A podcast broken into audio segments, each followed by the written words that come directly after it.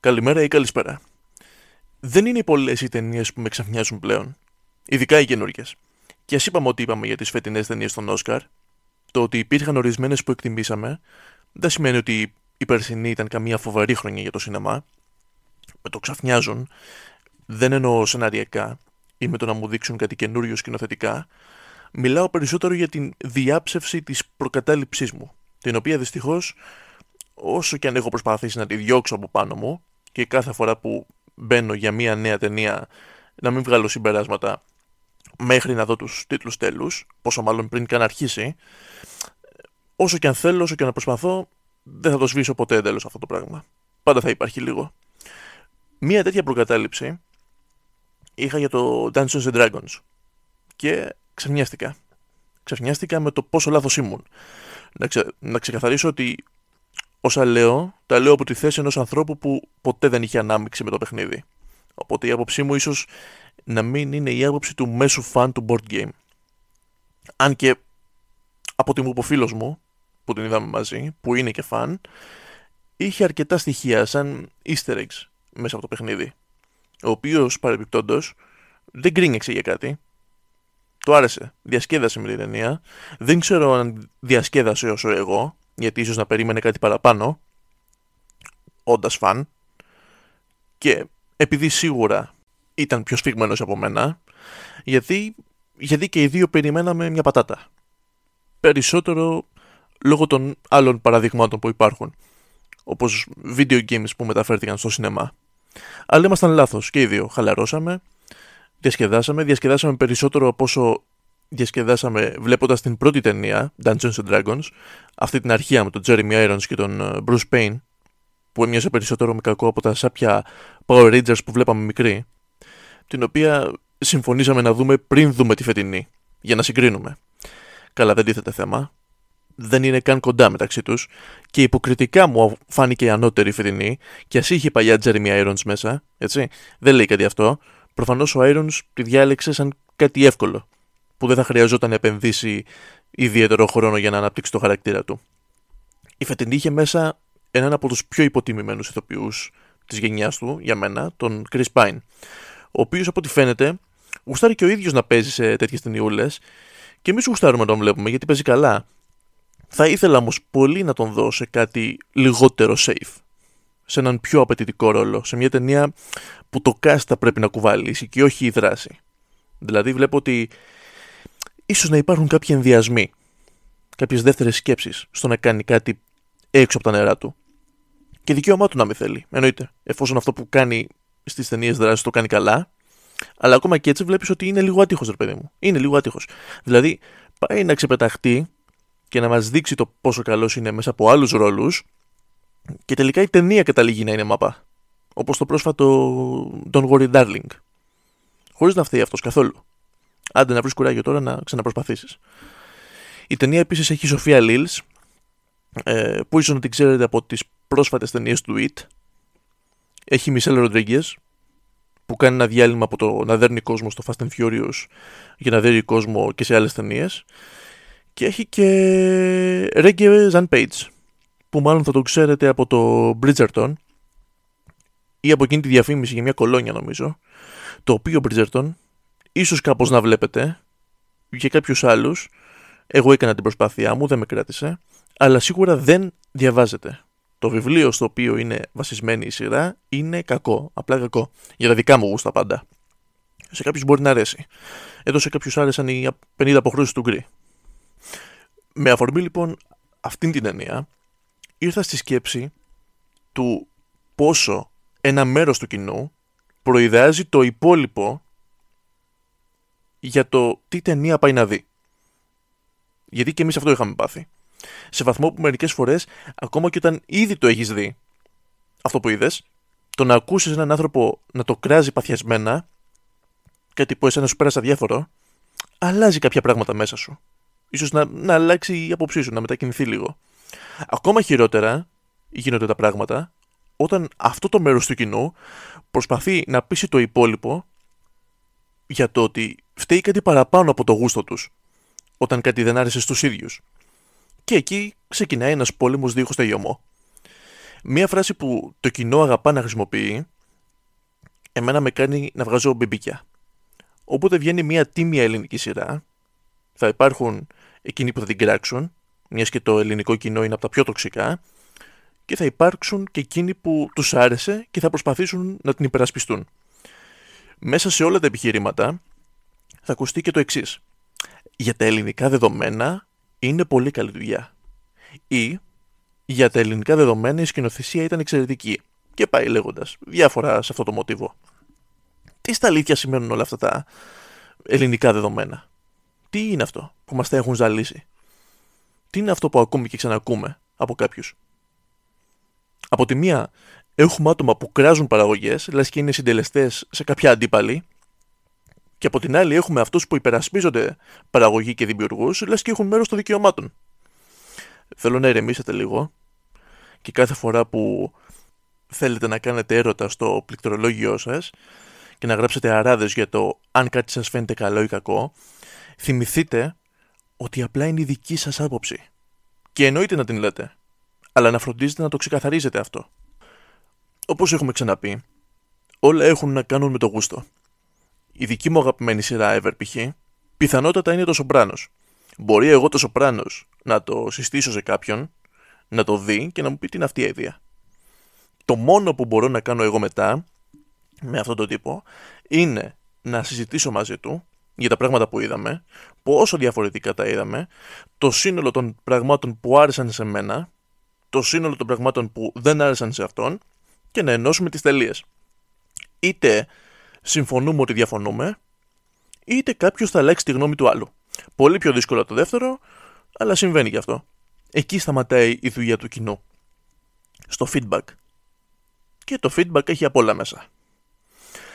Ακόμα και σε εκείνες τις παραγωγές όπου η πλειοψηφία του κοινού συμφωνεί. Θα υπάρξει κάποιος που θα πει: Εμένα μου άρεσε πολύ αυτό. Ένα τεράστιο παράδειγμα, ας πούμε, είναι το Rings of Power.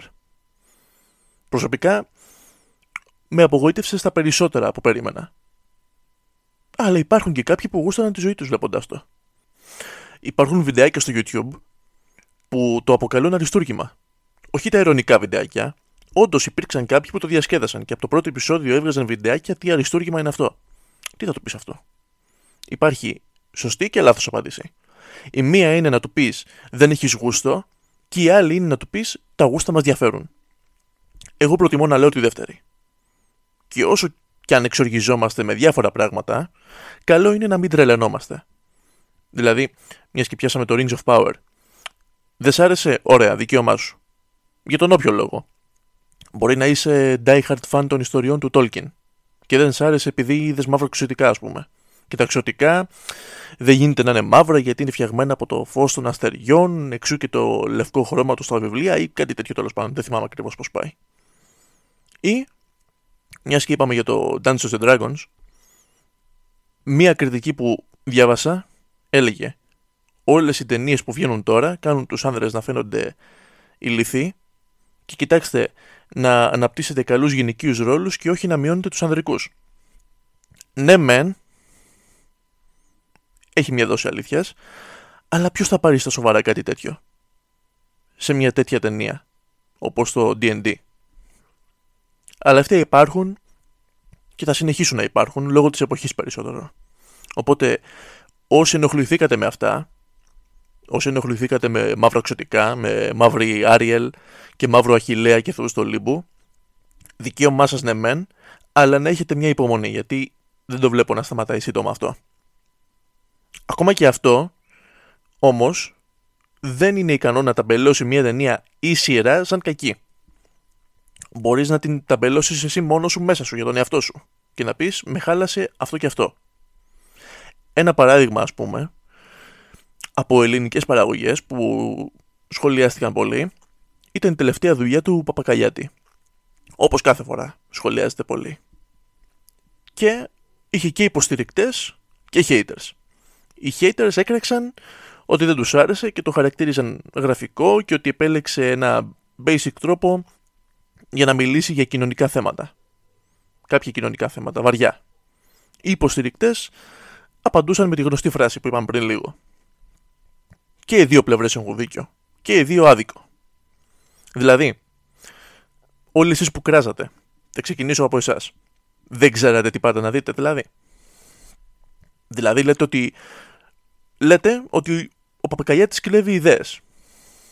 Εγώ λέω ότι αυτός ο δημιουργός έχει υπάρξει πολύ ξεκάθαρος με το από πού παίρνει έμπνευση και πώς τη διαχειρίζεται. Πώς χρησιμοποιεί στοιχεία που του αρέσουν από άλλες σειρές ή ταινίες. Κάνει αυτό και το κάνει εμφανώς. Είναι πολύ σαφής. Τώρα, αυτός έχει το πρόβλημα που το ξαναέκανε ή εσείς που βλέποντάς το περιμένατε κάτι άλλο; Και όταν δεν πήρατε αυτό που θέλατε, κράξατε. Δηλαδή τι άλλο περιμένατε. Από τη στιγμή που υπάρχει ένα μοτίβο στη δουλειά του; Λογικό δεν ήταν να υιοθετήσει πράγματα από αλλού. Για μένα ήταν. Και δεν περίμενα κάτι διαφορετικό. Εσείς είστε η γραφική πλέον. Αν δεν το έχετε καταλάβει ήδη. Μπαίνετε να δείτε το μαέστρο π.χ. γνωρίζοντας ήδη τι θα δείτε, αλλά περιμένετε κάτι διαφορετικό. Ξέρετε τι θα δείτε. Ξέρετε ότι δεν θα σας αρέσει. Και παρόλα αυτά μπαίνετε. Το βλέπετε και μετακράζετε. Δηλαδή, είναι σαν να βάζεις να δεις David Lynch και μετά να τον κράζεις επειδή δεν κατάλαβες τίποτα. Επαναλαμβάνω, σε περίπτωση που ήδη γνώριζες τι δουλειά κάνει ο Lynch, ε, εσύ είσαι ανώμαλος φίλε μου. Και γραφικός. Και κουραστικός. Επίσης, αν νομίζετε ότι ίδρωσε το αυτή του παπαγαλιάτη, και είμαστε όρθιοι. Ο άνθρωπος θα συνεχίσει να κάνει αυτό που κάνει. Γιατί έχει επιτυχία. Έδωσε τη σειρά του στο Mega, έβγαλε τα λεφτά του, τα δικαιώματα πέρασαν στο Netflix, έβγαλε και από εκεί, είδαν τη σειρά του και αλλού, το όνομα του ακούστηκε και αλλού, μπήκε στο top 10 του Netflix σε 31 χώρες και τώρα ετοιμάζει τη δεύτερη σεζόν για να βγάλει κι άλλα. Τι πιστεύετε ότι θα πει; Α, με κράζουνε, με κράζουνε οι Έλληνοι; Ε, ναι. Ε, ναι, έχουν δίκιο τα παιδιά. Αφού δεν άρεσε σε αυτούς, ναι, σταματάω. Δεν άρεσε στους Έλληνες. Εννοείται ότι θα συνεχίσετε εσείς, πάτε καλά. Μας αρέσει ή δεν μας αρέσει; Τώρα, για τα δικά μου γούστα, θα έλεγα ότι είναι εντάξει. Σε αυτή την κατηγορία μπαίνει δηλαδή. Είχε ωραία φωτογραφία, ας πούμε. Είχε καλό cast. Είχε Καβογιάννη φανταστική. Είχε Τσορτέκι φανταστικό. Είχε Χάρης Αλεξίου ανέλπιστα καλή. Είχε Μουρατίδη πολύ καλό. Είχε Αλμπάνι καλό. Είχε το Φρέντσι του Αλμπάνι πολύ καλό. Από εκεί και πέρα, εντάξει. Εν τω μεταξύ, Χριστόφορε, ξέρω τι ακούς. Έπαιξε σκαραγάτσι. Έπαιξε σκαραγάτσι ρε, ε, ρε κτίνος. Έπαιξε τέτοια μπαλίτσα. Ε, η μεγάλη χειμερά. Ωραία βιβλία διαβάζεις, Χριστόφορε. Τώρα κάθε κουλτουριάρικο μωρό θέλει Χριστόφορο. Εμείς τι θα κάνουμε; Και Παύλος Ιδηρόπουλος στο τελευταίο επεισόδιο; Εκεί με έπιασες. Εντάξει. Χριστόφορο, εκεί με έπιασες. Δεν θα πω ψέματα. Δεν είχα συγκινηθεί σε άλλο σημείο στη σειρά. Εκεί, εντάξει, ίσως να λύγησα λίγο. Ίσως να φταίει και η σχέση που έχω με τη μουσική του Παύλου. Αλλά χαλάλι, Χριστόφορε, για σένα χαλάλι. Πάμε στην άλλη μεριά τώρα. Ρε εσείς, ενώ μπορείτε απλά να πείτε «Βλέπω παπακαλιάτη γιατί έτσι μου αρέσει» και τελειώνετε με οποιοδήποτε debate που σας κάνουν επίθεση. Τι κάθεστε και μιλάτε για ελληνικά δεδομένα και καλά. Τι είναι αυτά τα ελληνικά δεδομένα, ρε εσείς; Λοιπόν, ας το πάρουμε από την αρχή. Τα ελληνικά δεδομένα δεν υπάρχουν. Δεν υφίσταται κάτι τέτοιο. Είναι ένα ψέμα. Υπάρχουν μόνο τα δεδομένα του κοινού. Γενικότερα. Ας αφήσουμε έξω τα budget. Γιατί αυτό είναι άλλη κουβέντα. Ας μην μιλήσουμε για παραγωγές. Ας μιλήσουμε ποιοτικά. Από τη στιγμή που η πλειοψηφία του κοινού που ενδιαφέρεται για αυτό που βλέπει και δεν το βλέπει απλά μέχρι να έρθει η ώρα να κοιμηθεί, είναι σε μικρότερες των 50 ηλικίες. Όχι ότι δεν υπάρχουν άτομα over 50, μιλάμε για την πλειοψηφία. Καταλαβαίνουμε ότι οι ηλικίες αυτές έχουν έρθει σε επαφή και με ξένες σειρές. Σίγουρα κάποιοι θα έχουν Netflix. Σίγουρα θα έχουν Netflix που το μοιράζονται. Μπορεί στο σπίτι να έχουν συνδρομητική και να βλέπουν από εκεί κάτι. Ή μπορεί απλά να βλέπουν κάτι πειρατικά. Όλοι το έχουμε κάνει. Βλέποντας μία πολύ καλή ξένη σειρά, βλέπε Breaking Bad, για παράδειγμα, ανεβαίνει το στάνταρ των γούστων του κοινού. Και αν δεν ήταν το Breaking Bad αυτή η σειρά, μπορεί να ήταν το Game of Thrones, ας πούμε. Ή η πρώτη σεζόν του True Detective. Ή αν πάμε πιο παλιά, να ήταν το Lost ή το The Wire. Ή αν πάμε σε πιο σύγχρονα, να ήταν το Succession. Μπορεί να ήταν οποιοδήποτε από αυτά, μην το ξεχυλώσουμε. Όποιο και να ήταν όμως, το αποτέλεσμα ήταν το ίδιο. Τα στάνταρ ανέβηκαν. Και αυτό τα κανάλια το γνωρίζουν. Όπως και οι δημιουργοί. Οι οποίοι παρεπιπτόντω είδαν τις ίδιες σειρές με εμάς. Οπότε υπάρχουν δύο δρόμοι από εκεί. Είτε ανεβαίνει και η προσπάθεια για καλύτερα αποτελέσματα σε σειρές, είτε τα κανάλια μας γράφουν κανονικά και μας δίνουν αυτό που τα ξένα κανάλια δεν μπορούν να μας δώσουν. Reality. Και ναι, ξέρω ότι υπάρχουν ξένα reality, από πού νομίζετε ότι παίρνουμε όλες τις ιδέες, αλλά πέρα από κάποια πολύ ορισμένα, όλα τα άλλα προτιμάς να τα δεις όταν γίνονται στη χώρα σου. Γιατί μπορεί να δεις και ένα γνωστό μέσα ή μπορεί να τον δεις όταν πλέον έχει βγει από το παιχνίδι. Το θέμα είναι ότι το ελληνικό reality αντικατοπτρίζει πλήρως τις διάφορες νοοτροπίες και χαρακτήρες που βρίσκεις στην ομορφότερη χώρα του υποκόσμου. Τη χώρα μας. Υπάρχει reality για παράδειγμα που τους πετάνε σε μια παραλία σε ένα τροπικό νησί και αγωνίζονται για να κερδίσουν το φαΐ τους. Ή μπορούν απλά να το αγοράσουν από τους ντόπιους. Υπάρχει reality με μάγειρες που το μαγείρεμα είναι το 20%. Υπάρχει reality με wannabe μοντέλα. Υπάρχει reality με τύπισσες που ντύνονται όπως να είναι και φτιάχνουν ένα concept για το ντύσιμό τους. Λες και δεν μπορεί να πάει κάποια ντυμένη ταυρομάχος, ας πούμε. Εγώ αυτό θα έκανα. Πήγαινα ντυμένος ταυρομάχος. Και θα έλεγα: Σήμερα είμαι ταυρομάχος. Είμαι Βέρος Ισπανός από την Παμπλώνα. Και να μην μπορούν να μου πούν τίποτα. Δεν μπορούν να με βγάλουν εκτός concept. Για το οποίο reality, άκουσα τη μάνα μου πρόσφατα να σχολιάζει ότι φέτος δεν πρέπει να το δώσουν στην πιο καλοντυμένη, αλλά σε εκείνη που δεν έχει βάλει χείλια. Τέλος πάντων, τι άλλο υπήρχε κατά καιρούς; Υπήρχε reality που μπαίνει σε ένα σπίτι, άντρες γυναίκες, και πρέπει να βρεις γκόμενα ή γκόμενο. Και οι αποστολές να είναι του τύπου, λοιπόν, πρέπει να βρεις έναν τρόπο να φασωθείς με τους μισούς άντρες του σπιτιού σε μια ώρα. Τέτοια κάνανε. Υπήρχε reality που πάλι σε κλείνουν στο σπίτι και πρέπει να γίνεις ο πιο αγαπητός στον κόσμο. Για να μείνεις τελευταίος μέσα. Και στο οποίο μια φορά κέρδισε μια τύπησα που μοίραζε κατάρες. Πολύ πέρα από τα όρια της παράνοιας. Υπήρχε reality στο οποίο μαζεύονταν 10-20 γυναίκες, δεν ξέρω πόσες, και διεκδικούσαν έναν άντρα. Και αυτός τους έλεγε, έχω αισθήματα για όλες σας. Αν έχεις το Θεό σου ρε φίλε έχεις αισθήματα για 10 διαφορετικές γυναίκες ταυτόχρονα. Τι μυστήριες τεχνικές είναι αυτές; Πού τα έμαθες; Το οποίο εντάξει, αν τα άλλα κάθε τόσο δημιουργούσαν την αίσθηση του στημένου, ε, αυτό το φώναζε. Το ούριαζε ότι υπήρχε σενάριο. Κι όμως όλα αυτά το ελληνικό κοινό, με τα τιμημένα ελληνικά δεδομένα που τόσο αγαπάτε, τα έβλεπε και τα βλέπει. Έτσι καθορίζονται τα ελληνικά δεδομένα. Από την προτίμηση του κοινού. Έτσι συνεχίζει να παίζεται ό,τι παίζεται στην Ελλάδα. Τα τελευταία χρόνια, ας πούμε, γίνεται της τρελής με το σασμό. Είναι ο σασμός το καλύτερο πράγμα που έχει παράξει η ελληνική τηλεόραση; Δεν λέω ότι είναι κακό. Κάθε άλλο. Καλό είναι. Δεν το έχω δει και όλο για να μπορώ να κρίνω με αυτόν τον τρόπο. Αλλά βάσει όσο έχω δει, ναι, μεν καλό. Για τα δικά μου γούστα, όχι το τόπρε, παιδί μου. Νομίζεις εσύ τώρα ότι το φανατικό κοινό του σασμού είναι οι άνθρωποι που νοιάζονται για το σωστό πλάνο στην κάθε σκηνή; Ή το πώς οι ατάκες του σενάριου μπλέκονται μεταξύ τους. Τα ελληνικά δεδομένα είναι όσοι τύποι δώσουν συνδρομή για το Netflix. Το Netflix του Σεβαρλή. Για να μην τα προλαβαίνεις τα λογοπαίγνια. Για να μην ξέρεις από πού σου έρχονται. Και αυτός που νομίζεις ότι στηρίχτηκε για να βγάλει κάτι τέτοιο. Σε αυτούς που όσα χρόνια και αν περάσουν, όσα και να βγάλει, θα συνεχίσουν να τον βλέπουν. Και μπράβο τους αν αυτό τους αρέσει. Αυτά είναι τα ελληνικά δεδομένα. Ή μάλλον και αυτά είναι τα ελληνικά δεδομένα. Είναι οτιδήποτε δέχεται το ελληνικό κοινό. Το οποίο έχει απ' όλα μέσα.